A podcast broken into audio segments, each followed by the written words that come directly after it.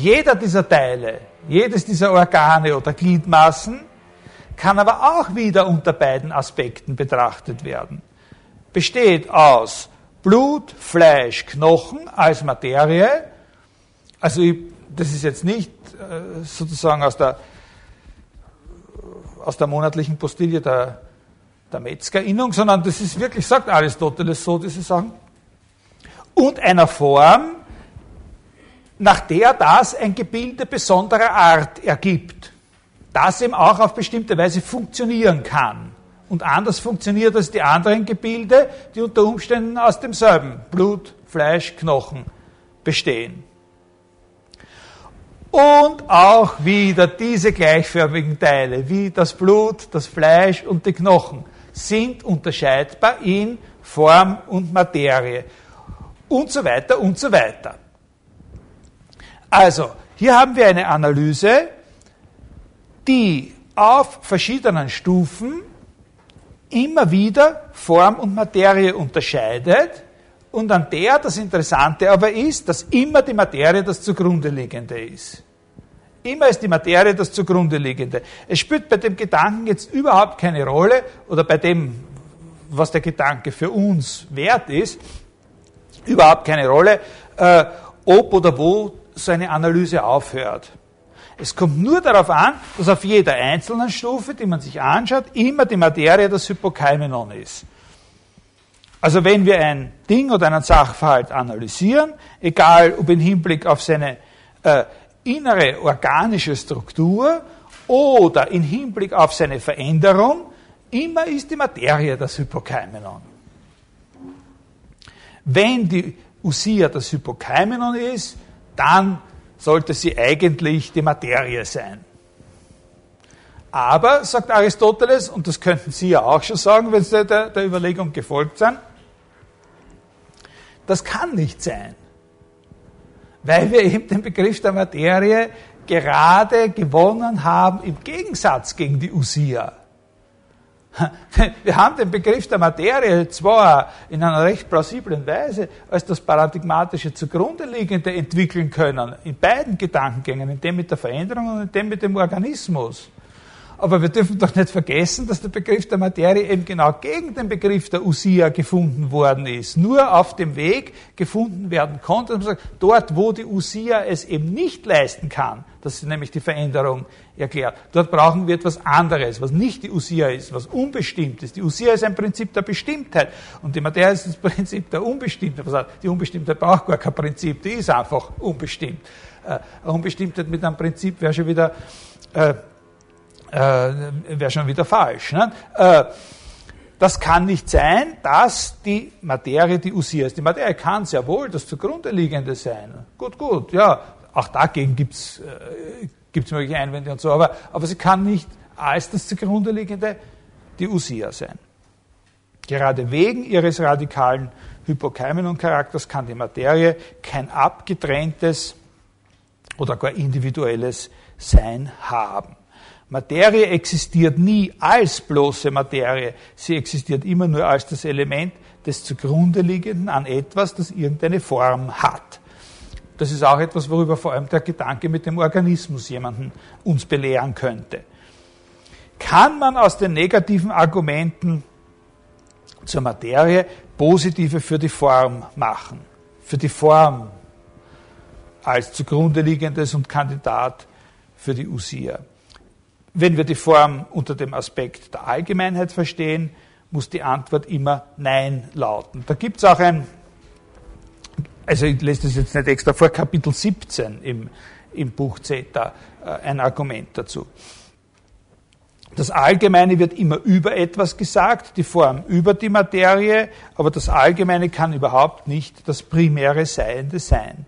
Wenn Allgemeinheiten äh, Usiae wären, dann wäre ein allgemeines, ein allgemeines, die Usia von verschiedenen Dingen.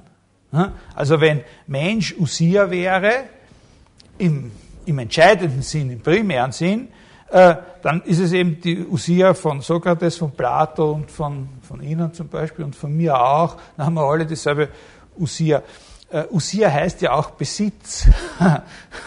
Oder uh, äh, und, und, und, diese Art von radikaler Besitzteilung ist etwas, was Aristoteles nicht, äh, nicht wollte. Äh, diese Dinge sind eben verschieden voneinander. Und ihre Individualität, die ja erklärt werden soll durch die Usia, kann nicht als etwas nicht Individuellem erklärt werden. Also die Materie als das paradigmatischerweise zugrunde liegende kann nicht die Usia sein, die Form als Allgemeines kann weder zugrunde liegendes sein, das als Usia besser geeignet wäre, weil es ja über die Sache ausgesagt wird, noch kann ein Allgemeines überhaupt als Usia in Frage kommen. Da haben wir den Kandidaten Nummer zwei, glaube ich, war das, Katolu, äh, auch mit erledigt gleich. Unterscheidet dann auch die Gattung aus.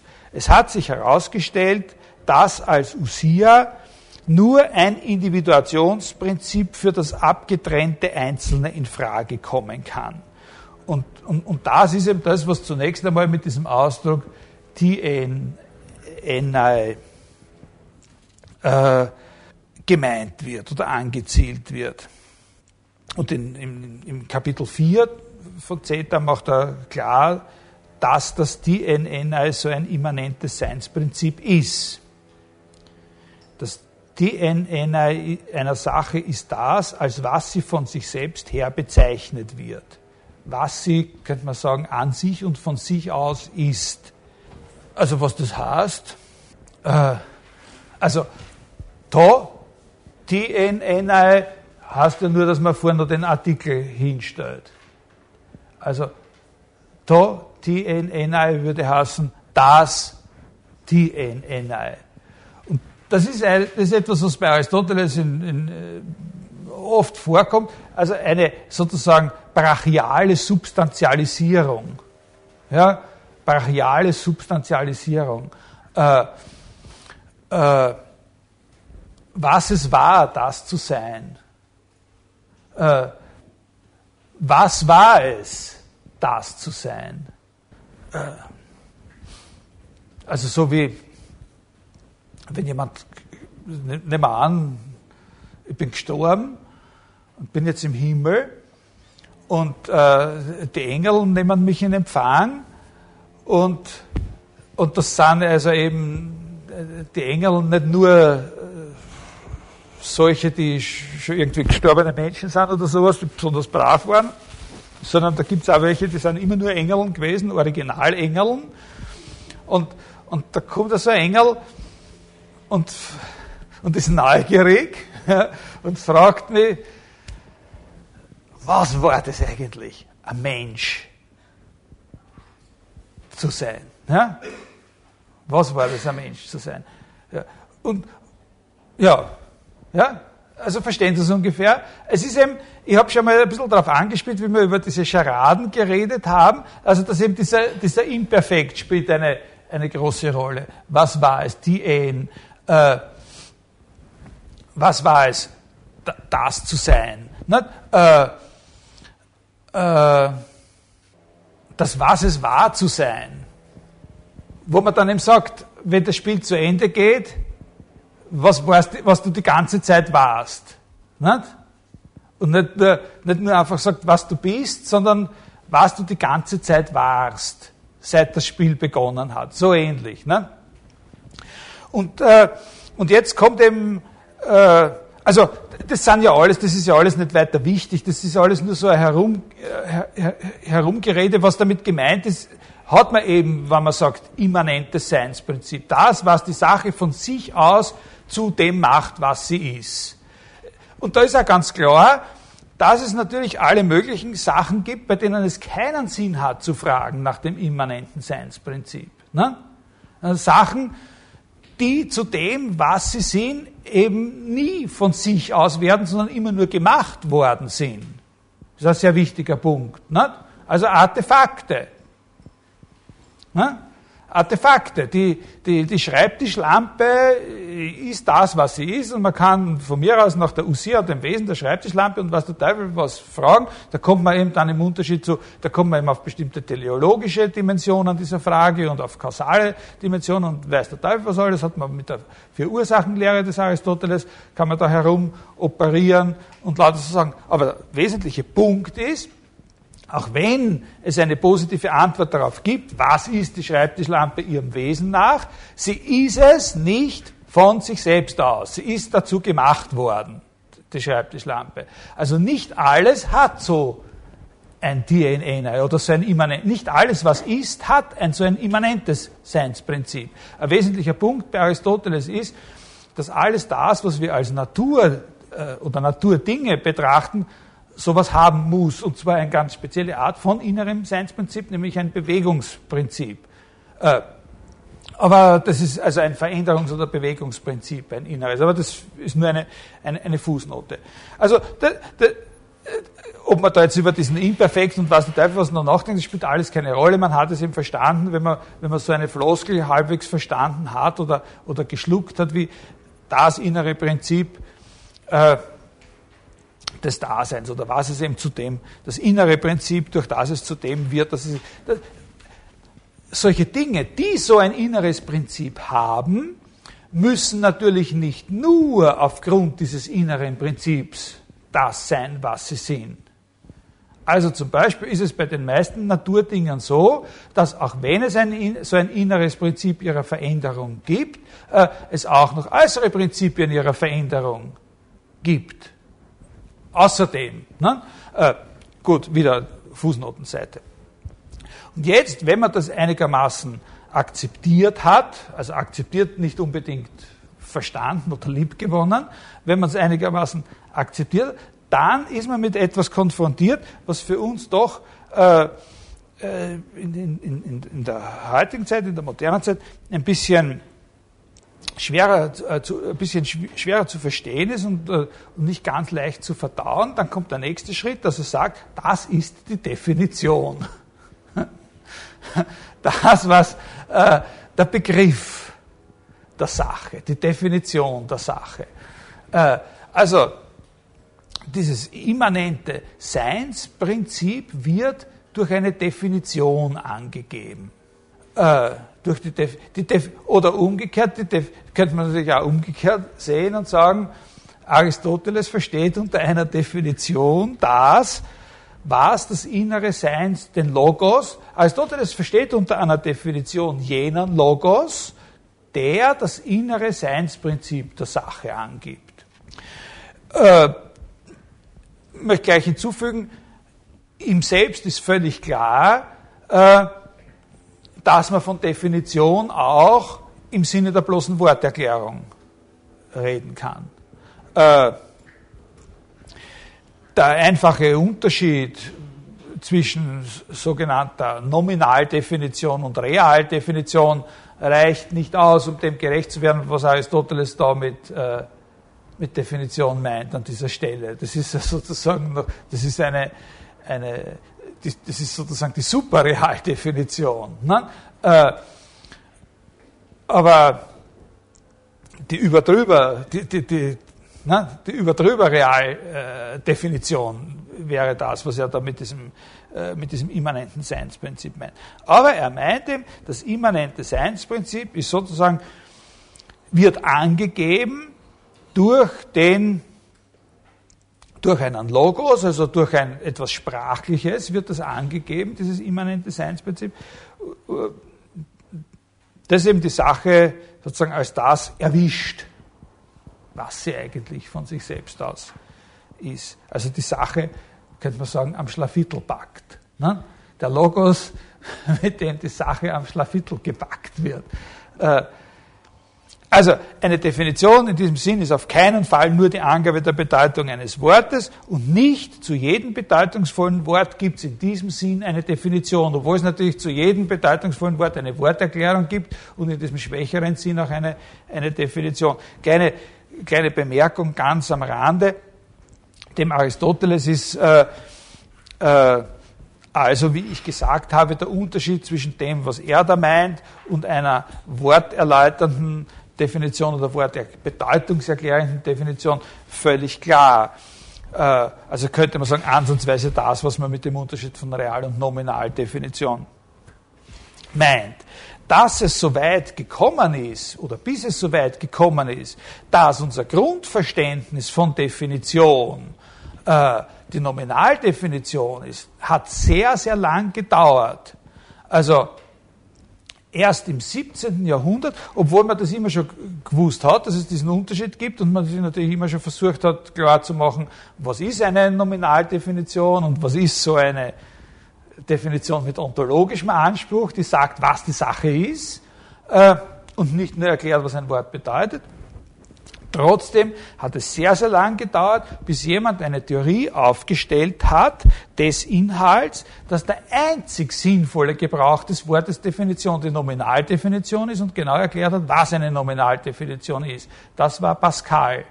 Erst Pascal hat eine wirkliche äh, sozusagen Theorie der Definition als reine Nominaldefinition aufgestellt und äh, über Pascal ist das dann und, und über die äh, Logik von Port-Royal hat das dann also äh, Einfluss gewonnen auf die ganzen logischen und, äh, und semantischen Theorien in der, äh, in, in, der Neuzeit und ist uns sehr schnell zu einem äh,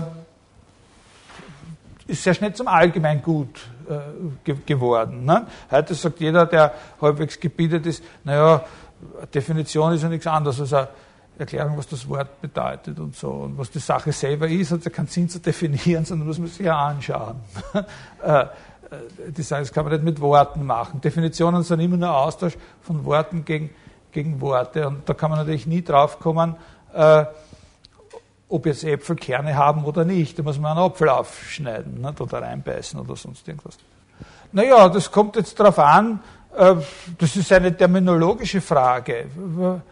Äh, also, ob, ob, sie eben, ob sie eben das, was ich jetzt Bedeutung genannt habe, den, den Sinn Also bei Aristoteles ist das nicht so. Die Definition bei Aristoteles ist zwar etwas, ist ein Logos und wird ausgesprochen, ja, aber das, was da ausgesprochen, der Sinn dieses, dieses, dieses Sprechens, das ein, ein DNNI angibt, ist nicht ein Wort zu erläutern. Ist nicht ein Wort zu erklären, sondern ist die Angabe, was eine Sache ist, von sich selbst aus. Das ist natürlich ein Problem. Das ist ja ganz klar, dass das ein gewaltiges Problem ist. Wie kann ein Logos, ne, wie kann ein Logos sozusagen das erwischen oder fassen, was die Sache, die ja nicht zu uns spricht, ja, sozusagen von sich selbst aus ist. Ne?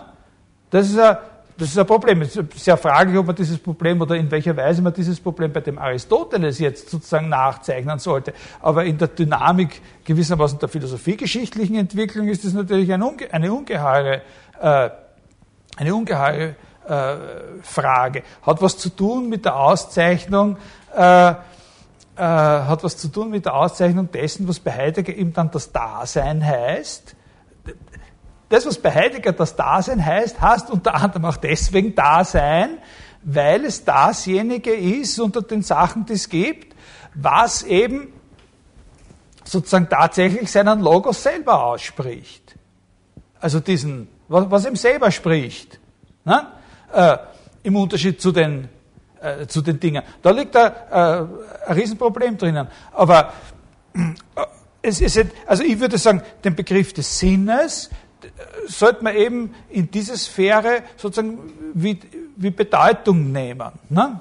Ich weiß nicht, manche Leute verwenden das, oder ich finde es ja gar nicht so schlecht, dass das meistens völlig gleich verwendet wird. Und man sagt dann halt dazu, jetzt reden wir über den Herrn äh, Professor Gottlob Frege, der hat eine sehr strenge Unterscheidung zwischen Sinn und Bedeutung gemacht. Und alle englisch sprechenden Menschen bis zum heutigen Tag haben damit zu kämpfen, äh, dass der diese Unterscheidung gemacht hat, weil es eben immer das Wort Meaning verwenden und nicht äh, und, und, und, und, und sozusagen es kein, kein Wort gibt, das, äh, das auf eine wirklich glückliche Weise das rüberbringt, was das Wort Sinn äh, im Deutschen äh, wie das Wort Sinn im Deutschen äh, funktioniert. Also das Wichtige ist das, was er hier mit der Definition der Sache, und zwar nicht nur irgendeiner Definition der Sache, sondern der Definition der Sache im Sinne dessen, was die Sache von sich selbst aus zu dem macht, was sie ist, was er da anzielt, das hat nicht für Sinn, das äh, mit dem Wort Sinn zu übersetzen. Ja? Äh, aber Sie können sagen, Definitionen als bei Definitionen als äh, im Sinne der, der Worterklärung, der Nominaldefinition, da macht es einen Sinn, unter Umständen einen Sinn, außer dem Wort Bedeutung noch ein zweites zu verwenden, das spezifisch davon verschieden ist und das ist ein Kandidat, ist das Wort Sinn. Kann man sagen. Ne? Äh, also, Definition ist nicht die bloße Angabe der Bedeutung eines Wortes und nicht zu jeder, äh, zu jedem bedeutungsvollen Wort gibt es eine Definition in diesem strengeren Sinn. Definitionen im strengeren Sinn, Angabe, was die Sache ist, gibt es nur von dem, was auch wirklich über sich selbst verfügt. Also ein, ein so ein Choriston ist. Ne? Äh, was sozusagen an sich selbst genug hat, um zu sein, was es ist. Denn natürlich, du brauchst jetzt nur gewissermaßen zwei Zentimeter nach links schauen oder nach rechts, wenn Sie wollen, und Sie sehen schon, dass, dass ein paar Jahrhunderte später in der christlichen Philosophie sowas überhaupt nicht mehr, gibt. Da gibt es überhaupt nichts, was in dem Sinn, wie der Aristoteles da spricht, über sich selbst verfügen würde. Alles ist geschaffen. Also in der, in der christlichen Aneignung des Aristoteles ist das natürlich ein gewaltiges Problem. Der Aristoteles selber hat ein paar Hilfsmittel an die Hand gegeben, wenn man trotzdem damit zurechtkommen kann. Aber im Prinzip ist das jetzt einmal ein, gewaltiges Problem. Wenn alles erschaffen ist und nichts völlig aus sich selbst sozusagen oder von sich selbst aus das ist, was es ist, ne, dann muss man da, wenn man sich diese Philosophie aneignen will, ganz schön herumturnen. Äh, also, so eine Definition gibt es nur von dem, was in einer gewissen Weise an sich selbst genug hat, um zu sein, was es ist. Und das trifft zu äh, auf gewisse Sachen und auf andere nicht. Auf Qualitäten und Quantitäten trifft das nicht zu. Qualitäten und Quantitäten, Größen und so weiter äh, haben so eine Definition nicht. Auch im Hinblick auf Größen kann man natürlich sagen, was sie sind was Größe als solche ist und so weiter. Das war diese zweite Liste in der, in der Topik-Schrift von Aristoteles. Aber jetzt ist die Frage verschärft und differenziert. Äh, diese, es gibt eben einen primären und eingeengten, strengeren Sinn dieser Was-Frage. Die hat nur dann einen Sinn, wenn die Sache einen ganz selbstständigen Begriff hat. Der selbstständige Begriff der Sache ist das, was da äh, was da gemeint ist. Die Qualität aber äh, ist nicht aus sich selbst heraus als das erklärbar, was sie ist, sondern immer nur mit Bezug auf etwas, was diese Qualität hat. Jetzt könnte man an dieser Stelle noch immer sagen, eigentlich ist das ein Gedanke, der nicht so recht von der Stelle kommt und, äh, und sich im Kreis dreht. Das DN NI ist ein immanentes Seinsprinzip oder ist das immanente Seinsprinzip einer Sache? Was ist aber das immanente Seinsprinzip? Antwort, was die Definition der Sache angibt. Und wenn wir fragen, was ist eine Definition der Sache in diesem Sinn, dann kommt die Antwort, nur jene äh, Antworten auf was Fragen, die ein immanentes Seinsprinzip angeben. Das ist zirkelhaft. Ne? Wir haben uns nicht weiter äh, damit beschäftigen. Auf jeden Fall steckt ein weiterführendes Element in diesem Zirkel drinnen. Es ist nicht ein steriler Zirkel. Nämlich, eins ist klar, die Definition kann, was er unter Definition im Auge hat, kann nicht in der Kombination oder in der Angabe oder Kombination von Eigenschaften bestehen. Na? Das ist ein sehr wichtiger Punkt. Also, was er mit Definition im Auge hat, ist nicht eine Eingrenzung sozusagen des Dinges durch Angabe von so und so viel Eigenschaften und noch mehr Eigenschaften und noch mehr Eigenschaften vieles Unselbstständige miteinander kombiniert, ergibt noch kein Selbstständiges. Das ist ein Schlüsselgedanke, sehr, sehr wichtiger Gedanke, ne? dass ihm das klar war, dass er, was er mit dieser Definition meint, eben nicht eine Anhäufung von Allgemeinheiten, die man auch über andere Sachen sagen könnte, sein kann. Da spitzt sie natürlich die, die Frage entscheidend zu, was eine Definition denn sonst angeben könnte von der Sache. Etwas, was die Sache charakterisiert, ohne dass es in diesem Sinn von Allgemeinheit eine Eigenschaft der Sache wäre. Und jetzt kommen wir so quasi zum, zum, äh, äh, zum Ende dieses, äh, dieses Gedankengangs.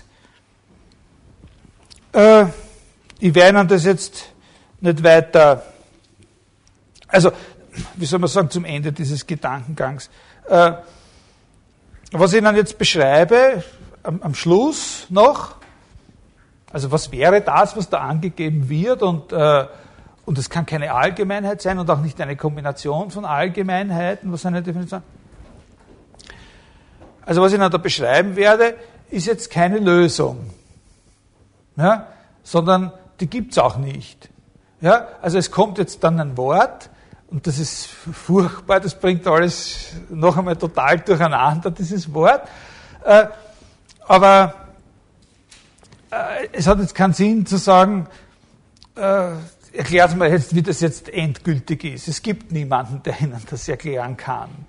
Äh, also man kann nur sagen, der Aristoteles hat offensichtlich was Bestimmtes dabei vorgestellt und man kann versuchen, das ein bisschen zu rekonstruieren. Da gibt es verschiedene Ansätze, das zu rekonstruieren. Und was ich Ihnen jetzt sage, folgt äh, einer, einer sozusagen Hypothese oder einer Theorie, die entwickelt worden ist in einem Buch, das schreibe ich Ihnen dann eh in diese, im, im Netz auf, von, über, das, über das Buch Zeta, der Metaphysik von Frede und Patzig. Da gibt es ein Buch über Zeta, Metaphysik Zeta, von, äh, von Günter Patzig und Michael Frede. Äh, da ist der Text und da gibt es einen Kommentarband dazu und die haben eine bestimmte Theorie entwickelt. Jeder Mensch, der über Aristoteles irgendwie seriös arbeitet in der Philosophie, hat so mehr oder weniger seine eigene Theorie, was das alles heißen soll und wie das zu verstehen ist oder so. Äh, was die sagen, ist ein bisschen, äh, ein, bisschen, äh, ja, kann ein bisschen exzentrisch anmuten, aber okay. Also, was könnte das sein, was die Definition angibt von der Sache, wenn sie nicht irgendwelche Allgemeinheiten angibt? Und das Wort, das dann Aristoteles verwendet, ist eben so, äh, so macht dann so konfus, weil es das Wort ist, was eigentlich sonst immer für Allgemeinheit verwendet, nämlich die Form.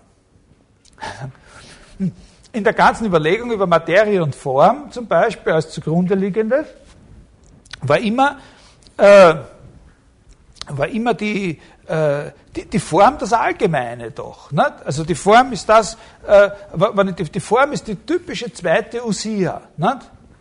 Die, die, die, Form, die, Form des Menschseins, das ist die typische zweite Usia, eben das Allgemeine, was sie auch sein können. Nicht? Sie können nicht ich sein, aber sie können ein Mensch sein genauso wie ich, oder ich kann ein Mensch sein genauso wie sie. Das ist das typische, die typische. Und jetzt sagt er, was die Definition angibt, ist die Form.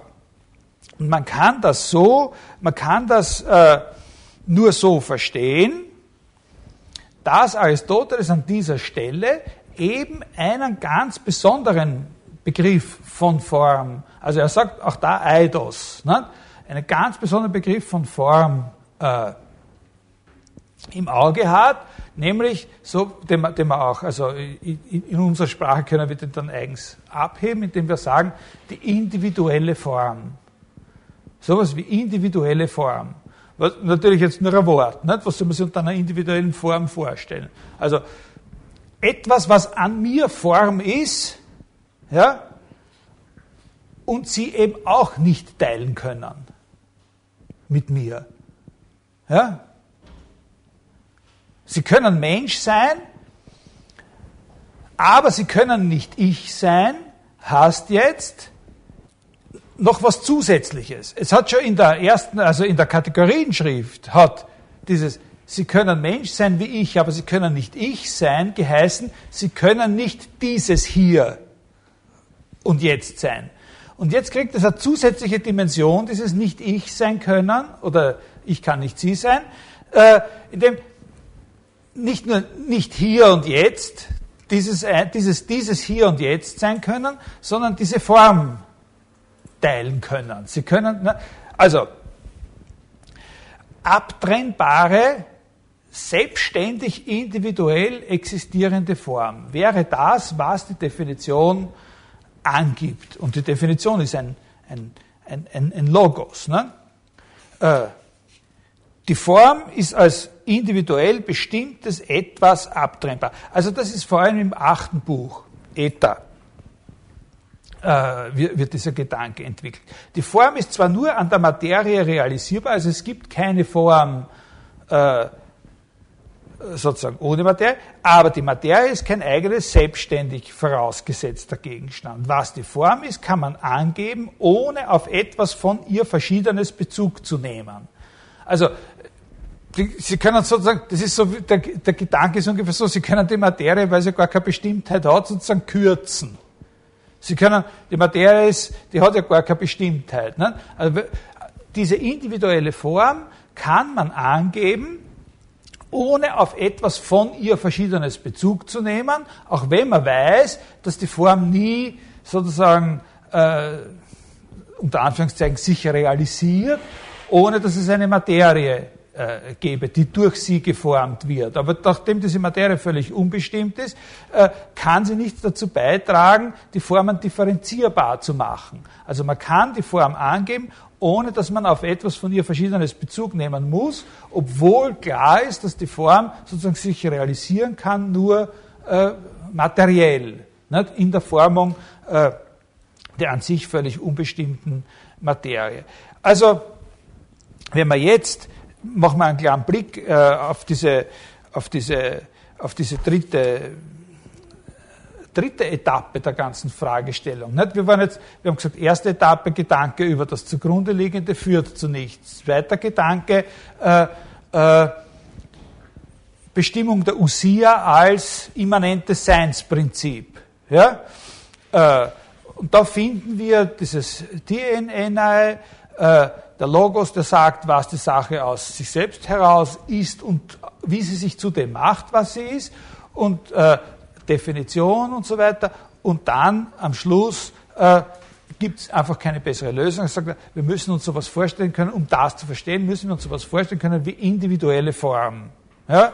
Also Form, die nicht äh, Allgemeinheit ist. Darüber werden wir dann noch ein ganz, sage ich noch, ganz ein kleines bisschen was bei Andeutungen, aber wenn wir schauen auf die dritte Etappe, die wäre, kann man das dann auch noch einmal als zugrunde liegendes interpretieren. Ne? Äh, das ist nicht äh, nicht ganz einfach. Da würde man einen sehr scharfen Perspektivenwechsel äh, äh, brauchen, sowohl gegenüber der Überlegung, die in der Physik zu dem Materiebegriff geführt hat, ist ja klar, da gibt es den schärfsten Gegensatz, wie auch gegenüber unserem alltäglichen äh, Verständnis. Man müsste, wenn man diese individuelle Form als Hypokaimenon interpretieren möchte, äh, sowas annehmen wie, dass den Veränderungen, die mit Sokrates vor sich gehen, also dass ihm die Haare ausfallen oder dass ihm einmal kalt ist und einmal warm oder so, dass das, was diesen Veränderungen zugrunde liegt, nicht die Materie ist, sondern sein individuelles Menschsein. Ne? Man müsste sich sowas denken wie, dass die Form verschiedene Materien annimmt, statt umgekehrt. Dass also dass sozusagen eine Form gibt und, und ein sehr wichtiger Gedanke an der ganzen Sache des, äh, also der entscheidendste Gedanke bei dieser Frede-Batzig-Interpretation ist eigentlich, dass dieser Begriff der individuellen Form keinen Sinn hat, wenn man sich diese Form nicht als ein Entwicklungsprinzip denkt. Äh, also dass man sich die nicht statisch äh, denken kann. Und das wäre auch ein Schlüssel, dass man sich diese Form als zugrunde liegendes denken kann. Dass die Form sozusagen äh, sich insofern eine, eine, ein, ein Entwicklungsprinzip ist, als das, was diese Form hat, eben der individuelle Sokrates, verschiedene Materien annimmt und sich unterwirft. Die Form nimmt die Materie an und bildet so einen konkreten Gegenstand. Der, äh, dieser Gegenstand, dem kommen dann insofern er so und so geformt ist, gewisse Eigenschaften zu. Und der liegt, insofern er so und so geformt ist, Veränderungen eines bestimmten Typs und nicht Veränderungen äh, eines anderen äh, Typs. Also, aber das entscheidende Problem, das die wirkliche, und, und wir lassen das einfach offen. Ja, also da kann, da kann man jetzt anfangen, unendlich nachzudenken über diese Dinge natürlich. Also es bleibt bei Aristoteles selbst in einer gewissen Schwierigkeit oder Problematik so stehen. Man sagt, wenn man es letztlich auflösen wollte, müsste man draufkommen, was eigentlich mit individueller Form äh, gemeint ist. Wie man einen systematischen Unterschied machen kann zwischen dem Allgemeinen, der Artbezeichnung Mensch und der individuellen Form Mensch für äh, Sokrates. Äh, ich kann vielleicht äh, auf der einen Seite hergehen und sagen, es gibt die Form Mensch als allgemeine und dann gibt es noch diese Form, wie sie sich in Sokrates realisiert. Aber das ist ein Gedanke, der eigentlich den Witz der Sache zerstört, weil dann, dann hätte eben, das ist so wie bei dem Organismusbeispiel. Worin realisiert sie sich denn? Was ist das, wo sie sich realisiert? Nicht? Das ist jetzt eben wieder nur die Materie. Nicht? Also es gibt halt eine Materie, die hat die Sokrates, äh, äh, die heißt Sokrates und die hat die Menschenform äh, äh, angenommen. Was da die Form individualisiert, ist ja schon der ganze Sokrates einschließlich Materie, während wir eigentlich darauf hinaus wollen, dass erst die Form diesen Gegenstand individuiert. Also, äh, also sowas ähnliches ist dann bei, bei, bei, bei Frede und Patzig wie äh, so eine Perspektive, dass man denken sollte, dass verschiedene Formen von der gleichen Art gibt und doch, äh, dass es verschiedene Formen von der gleichen Art gibt, die doch auseinandergehalten werden können. Unterscheidung gleichartiger Formen durch die Eigenschaften der Gegenstände, die von ihnen konstituiert werden äh, Gleichartigkeit, die nicht Ununterschiedenheit ist. Also das beste Beispiel dafür ist eben, äh, und, und, damit äh, möchte, möchte ich dann eigentlich Schluss machen, das beste Beispiel ist eben, oder, oder überhaupt irgendein Beispiel kann eigentlich nur sein, äh, die Form in der Entwicklung. Also dass sozusagen verschiedene Menschen äh, individuelle Menschenformen haben, in dem Sinn, dass sie mit gleichartiger nicht, sozusagen Form starten, anfangen und in der Entwicklung, und weil die Form ein Entwicklungsprinzip ist, dann sozusagen sich in, eben nicht nur in verschiedenen Materien realisieren, sondern sich als Form entwickeln und ausgestalten. Ne? Das ist eigentlich das Einzige, wie man sich das ungefähr vorstellen kann. Also ich glaube, rein, äh, rein, jetzt unter Anführungszeichen, statisch äh, wird man überhaupt nicht besonders äh, weit kommen. In so einer Entwicklung der Form, die mir im Prinzip von Anfang an genauso verliehen ist wie jeden von Ihnen. Nicht? In der Entwicklung dieser Form konstituiert sich sowas wie Individualität äh, äh, der Form. Äh, nicht insofern ich neue konstitutive Fähigkeiten annehme oder verliere, sondern insofern Fähigkeiten, die zu der Form als allgemeinem dazugehören, wie bei Aristoteles typischerweise die Fähigkeit, äh, Geometrie zu betreiben oder die Fähigkeit zur Bildung, das sind immer seine Beispiele. Die Fähigkeiten als solche, die, die wir alle gemeinsam haben, die sozusagen die Gleichartigkeit der Menschenform ausmachen, die Fähigkeiten als solche auf verschiedene, äh, wie soll man sagen, Stufen oder differenzi differenzierbare Entwicklungszustände gebracht werden. Das ist eigentlich die einzige.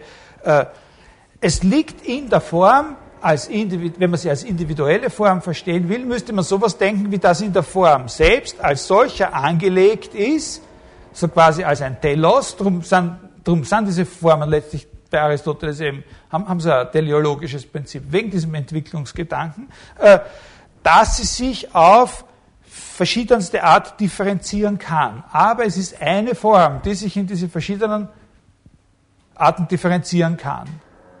Also, jetzt können viele Leute kommen und sagen, haha, Sie haben gesagt, dort wo sich von der Kategorienschrift aus die Wege gabeln und das eine geht zur Topik in diese sprachlogische Wiederaufnahme der Kategorienliste und der andere Weg geht in die Metaphysik und, äh, und dort fängt die Ontologie in Wirklichkeit erst an, haben Sie gesagt. Und ich sage Ihnen jetzt, Herr Heinrich, in Wirklichkeit fängt es erst da an, wo Sie aufhören, nämlich beim Nachdenken darüber, was eine individuelle Form ist und so weiter.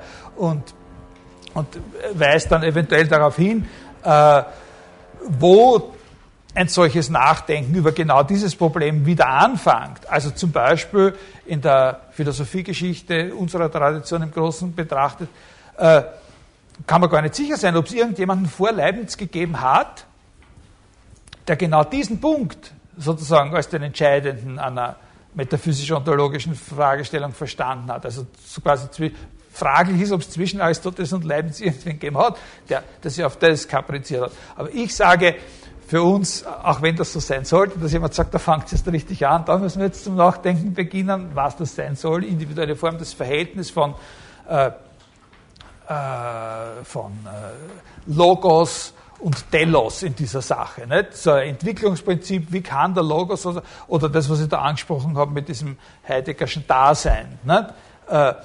Ein, nur etwas, was seinen Logos selber hat, kann eigentlich äh, in dem Sinn äh, äh, sozusagen auch von dem kann man sagen, dass das über so ein immanentes Seinsprinzip verfügt, weil die anderen sagen, die sagen es uns ja nicht. Also wie ist es dann möglich, dass das zusammenpasst?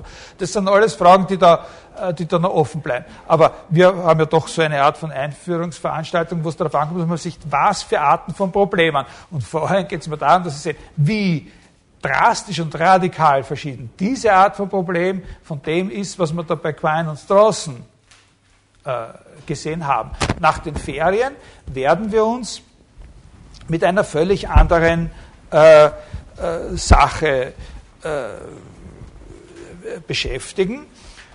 Aber es lässt sich ein Zusammenhang herstellen. Wir versuchen einen Zusammenhang herzustellen, so wie ja zwischen